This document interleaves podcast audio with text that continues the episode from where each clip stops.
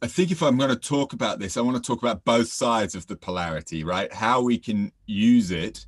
and, and how it's dangerous because it's um, it's both.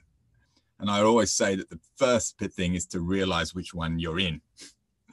um, and then to decide whether this this polarity is is worth fighting for, um, and if so, how can I work with it, or can I dare to be somewhere in the grey, which is a big risk both to our mental models but also to to our understanding of the world and, and sometimes to our identity.